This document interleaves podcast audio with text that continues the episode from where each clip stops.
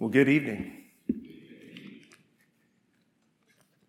Thank you, Matt, for that introduction. Aaron, for all the good songs. Let me tell you guys, on behalf of myself and our previous teachers and the teachers to come, that it is a huge blessing to have all of you here, a huge encouragement, lots of smiling faces, lots of people that are praising God and want to know from His Word what He has to say for their lives.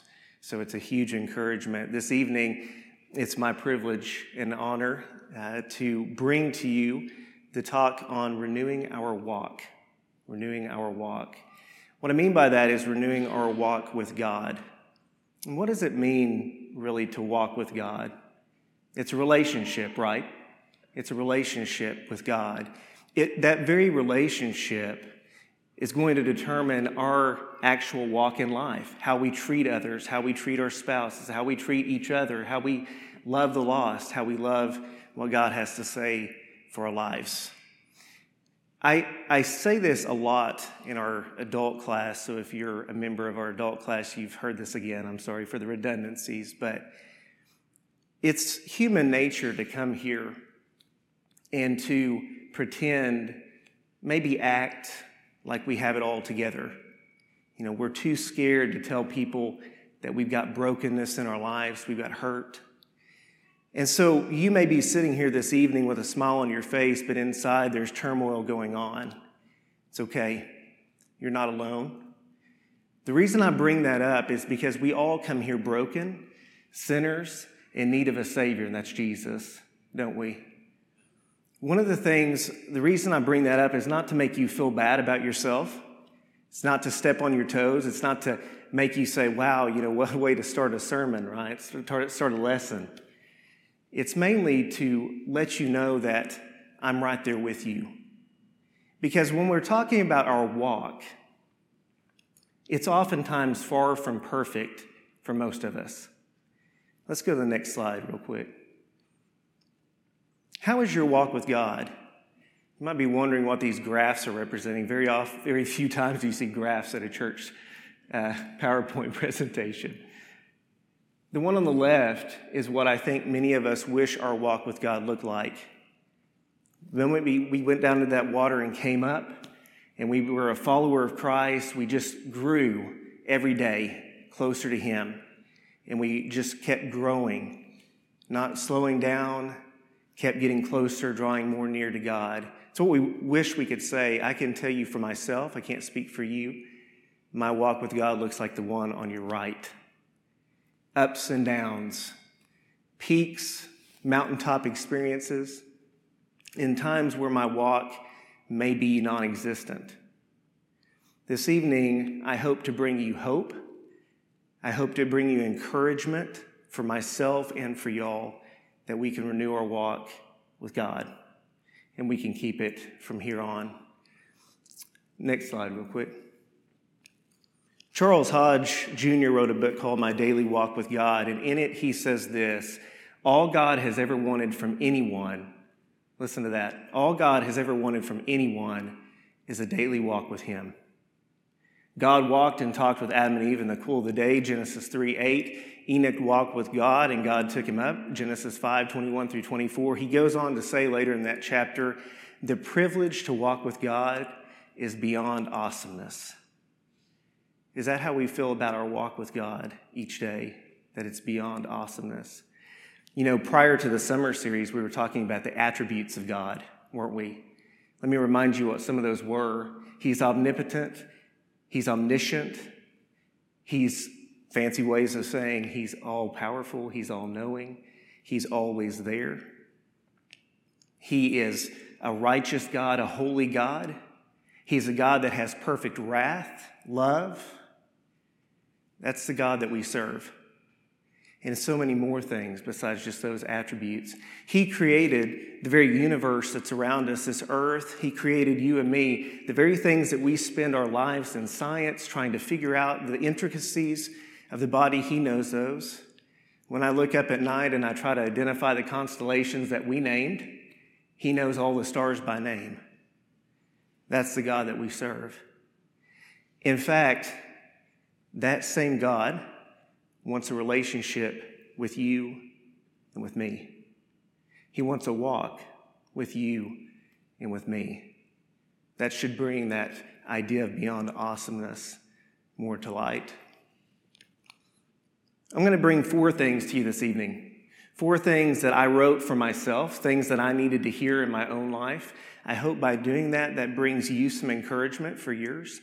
But four things to help us renew our walk with God. And if you have a walk with God, to strengthen it and to keep it going first. If we want to have a walk with God, we've got to humble ourselves and submit to Him. Micah 6, verse 8 says this. Listen here.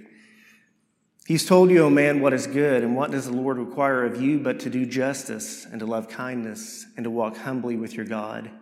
James 4, verses 6 through 10 says this, but he gives us more grace. Therefore, it says, God opposes the proud, but gives grace to the humble. Submit yourselves, therefore, to God. Resist the devil, and he will flee from you. Draw near to God, and he will draw near to you.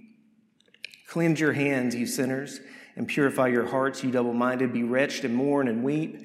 Let your laughter be turned to mourning, your joy to gloom. Humble yourselves before the Lord, and he will exalt you. If you look over in 1 Peter 5, verses 5 and 6, similar verses there. Proverbs 11, 2 says, When pride comes, then comes disgrace. Ever been there? When pride comes, then comes disgrace. But with the humble is wisdom. Colossians 3, verse 12 says, Put on then, as God's chosen ones, holy and beloved, compassionate hearts, kindness humility, meekness, and patience. The perfect example we have of humility is Christ himself. Philippians 2 3 through 11 says this Do nothing from selfish ambition or vain conceit, but in humility count others more significant than yourselves. Let each of you look not only at his own interests, but also the interests of others. Have this mind among yourselves, which is yours in Christ Jesus, who, though he was in the form of God, did not count equality with God a thing to be grasped but emptied himself. That's humility.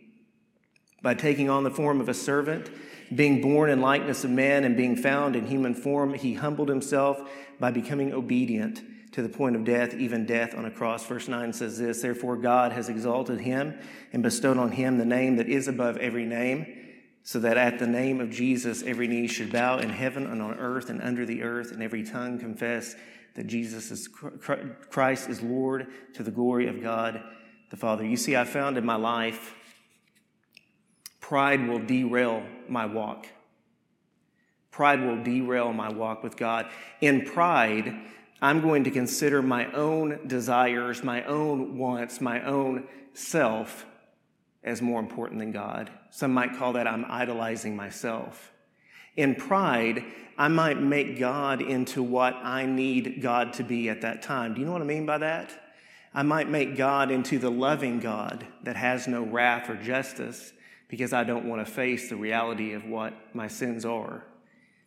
You see, pride will derail our walk with God quite often. And so then the opposite of that is humility.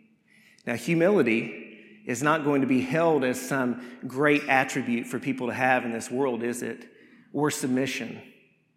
But that's what Christ was. In fact, you might even say that Christ was humility. And that's the example that he gave us to be. If I want to have a walk with God, I've got to get pride out of the way and I've got to be humble and submit to him. Brings us to point number two. If I want to have a relationship with God, if we want to have one, a walk with him, we must be in his word daily not weekly, not monthly. That's happened in some of our lives. I know we've all done that, but daily. You know, I found it interesting thinking back on the years that I was in college, and I was in it for quite a long time. To Matt's point, a consultant pharmacist is a pharmacist, a very interesting type of consultant or type of pharmacy work. It's in long term care. Um, but I went to school for many, many years. I think back to my schooling and how I would study. Sometimes I'll admittingly say I crammed for the test, right? But I studied and I poured myself into those textbooks trying to learn something, all to take a test that really just brought me what? A grade, a degree? How much more should I want to be in His Word? In God's Word each day, learning more about this God that we just talked about who wants a relationship with us. Hebrews 4:12 says for the word of God is living and active sharper than any two-edged sword piercing to the division of soul and of spirit of joints and of marrow and discerning the thoughts and intentions of the heart 2 Timothy 3:16 and 17 says all scriptures breathed out by God and profitable for teaching for reproof for correction for training in righteousness that the man of God may be equipped for every good work Psalm 119, I find this interesting, 9 through 16 says this How can a young man keep his way pure? By guarding it according to your word. With my whole heart I seek you. Let me not wander from your commandments. I have stored up your word in my heart that I might not sin against you. Blessed are you, O Lord. Teach me your statutes. With my lips I declare all the rules of your mouth. In the way of your testimonies I delight, as though in, as it is in all riches. I will meditate on your precepts. I will fix my eyes on your ways. I will delight in your statutes. I will not forget your word.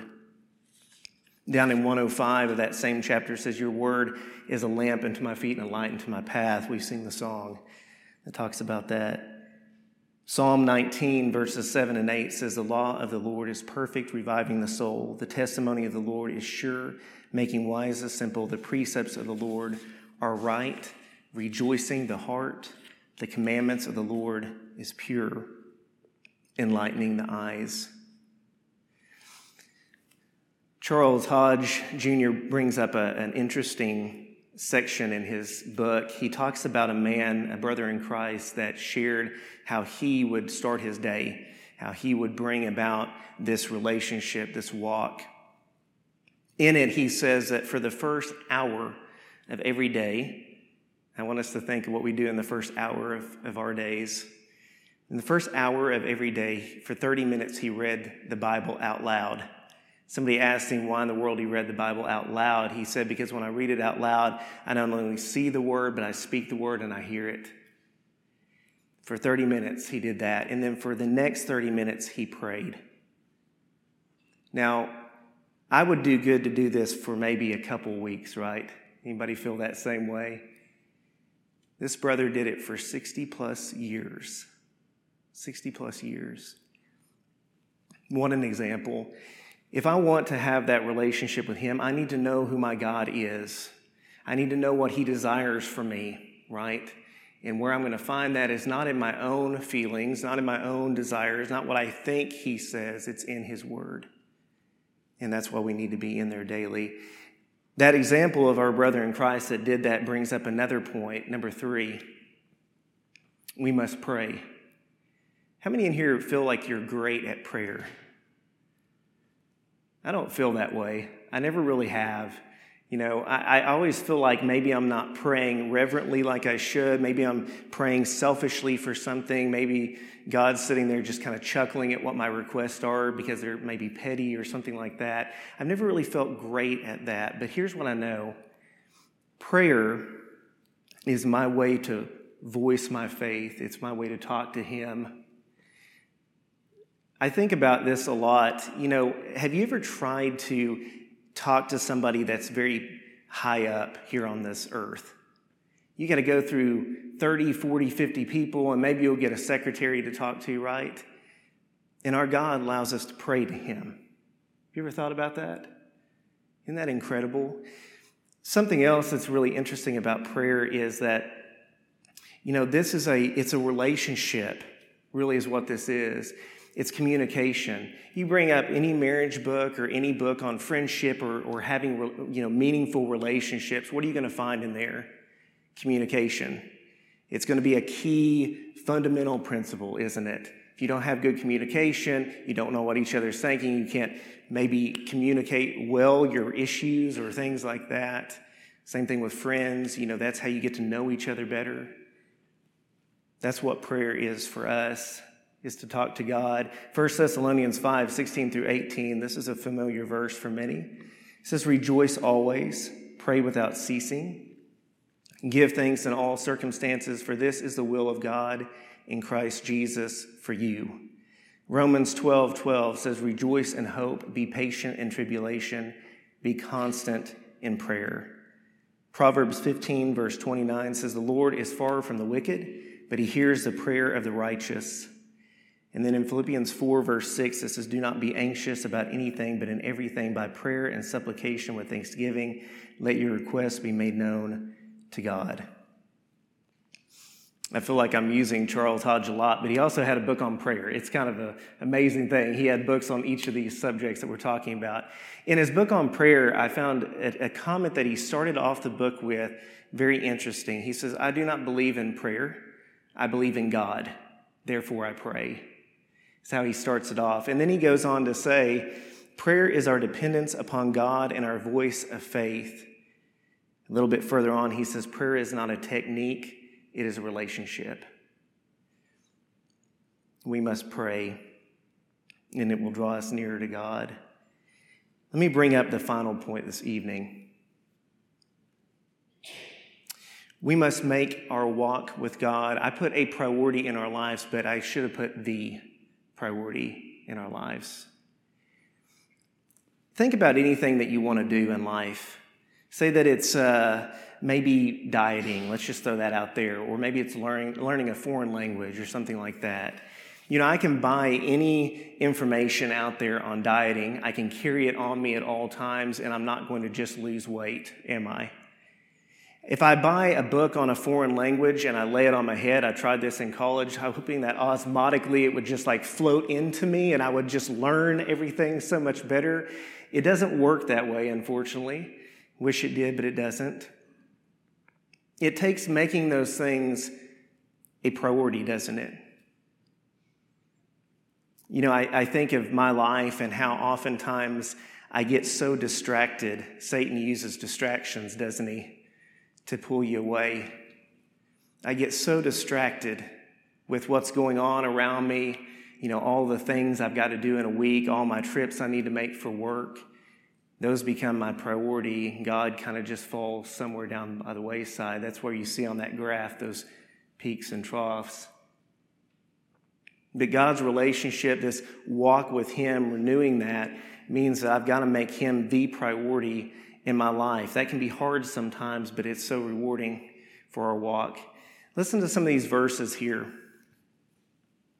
Matthew 22, verses 37 and 38 says this. And he said to them, You shall love the Lord your God with all your heart and your soul and your mind.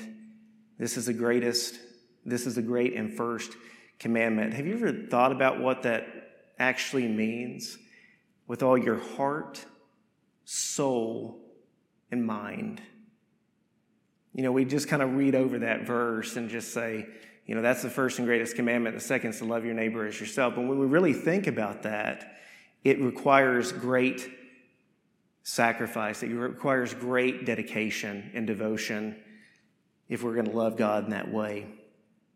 Luke 12, verses 31 and 34. Luke 12 is talking about worrying, and then they go on to talk about treasures. You know, where are you going to lay those up? And it says here in verse 31 instead, seek his kingdom, and all these things will be added to you.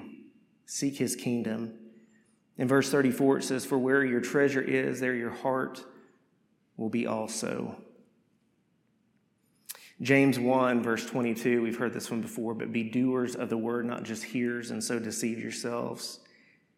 And then James 2, verses 14 through 18 is a very familiar passage on faith and works. And it talks about this as what good is it, my brothers, if someone says he has faith but does not have works? Can that faith save him? If a brother or sister is poorly clothed and lacking in daily food, and one of you says to them, Go in peace, be warm and filled, without giving them the things needed for the body, what good is that? So also, faith by itself, if it does not have works, is dead. But someone will say, You have faith and I have works.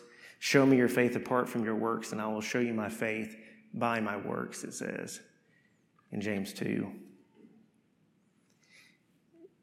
if my faith is going to be in action, we talked week one about belief. We talked about how that's going to move us. We have a renewed belief. Sometimes we have doubts, right? But if that belief is true in Christ, then my faith in Him is going to move me to works. It's going to move me to doing what He asks me to do in my life. And when we talk about this daily walk, God wants that with you and me. He wants that desperately with you and me. In fact, you look through the Bible at we, the Pharisees, Israelites, all these people that we bash left and right, and, and really, y'all, to be honest, we do some of the same things that they did. He wanted a relationship with them. He wants a relationship with us. And that relationship is going to, to be drawn out in this walk, so we call it, if we do some of these things like we mentioned and so much more. So, this evening, what I ask you and, and what I leave you with is this idea of self examination. Where is my walk with God at right now? Where is it at? What do I need to do more of? How can I draw nearer to Him? Because the God that we've studied about for these past several weeks, that we cannot even fathom how He does or did everything, He loves us enough that He sent Jesus, and He loves us enough that He wants a relationship with you and with me. Amen. This evening think about that as you leave here. And if you if your walk is not good you're not alone okay? You're not alone. There's others out there myself included that struggle. We have ups and downs. But there's no better time to start this walk to renew your walk than right now than tonight so if you are struggling this evening with your walk i encourage you to do some of these things to, to humble yourself to, to submit to him to read more about him to pray and to make Him your priority in life. And I promise your walk will be blessed. Your walk will be blessed. We're going to be out a little bit early here, but I think that's okay. I'm going to go ahead and say a prayer, and then we'll dismiss. God, we thank you for how great you are. God, you love us, you care for us when we don't deserve it. God, you give us grace and mercy. God, you gave us Jesus we don't deserve any of this. And who are we, God, in comparison to you? God, we thank you for everything that you do in our lives. God, we thank you for how you love us, how you want a relationship with us, how you want to walk with us, God. Bless our efforts on this walk. Help us to draw nearer to you each day. God, help us to devote ourselves more and more to you each day, God. God, forgive us when we fail you. Forgive us when we step away from the path that you want us on. God, help us to come back to you, draw near to you, God, when we fall away. And God, just help us uh, to focus more on your word and more on you each day. God, I thank you for the people here. I thank you for their hearts. I thank you for their love that they show myself and, and those around us. God, help us to show those in this world the same love. God, help us to reach the lost. God, help us to be your hands and feet. God, we thank you again for Jesus most of all. Keep us safe as we leave from here. Help us to remain strong as we go out in the world and to, to submit to you, to humble ourselves to you, God, and to resist the devil. God, we thank you again for Jesus. And through his name we pray. Amen.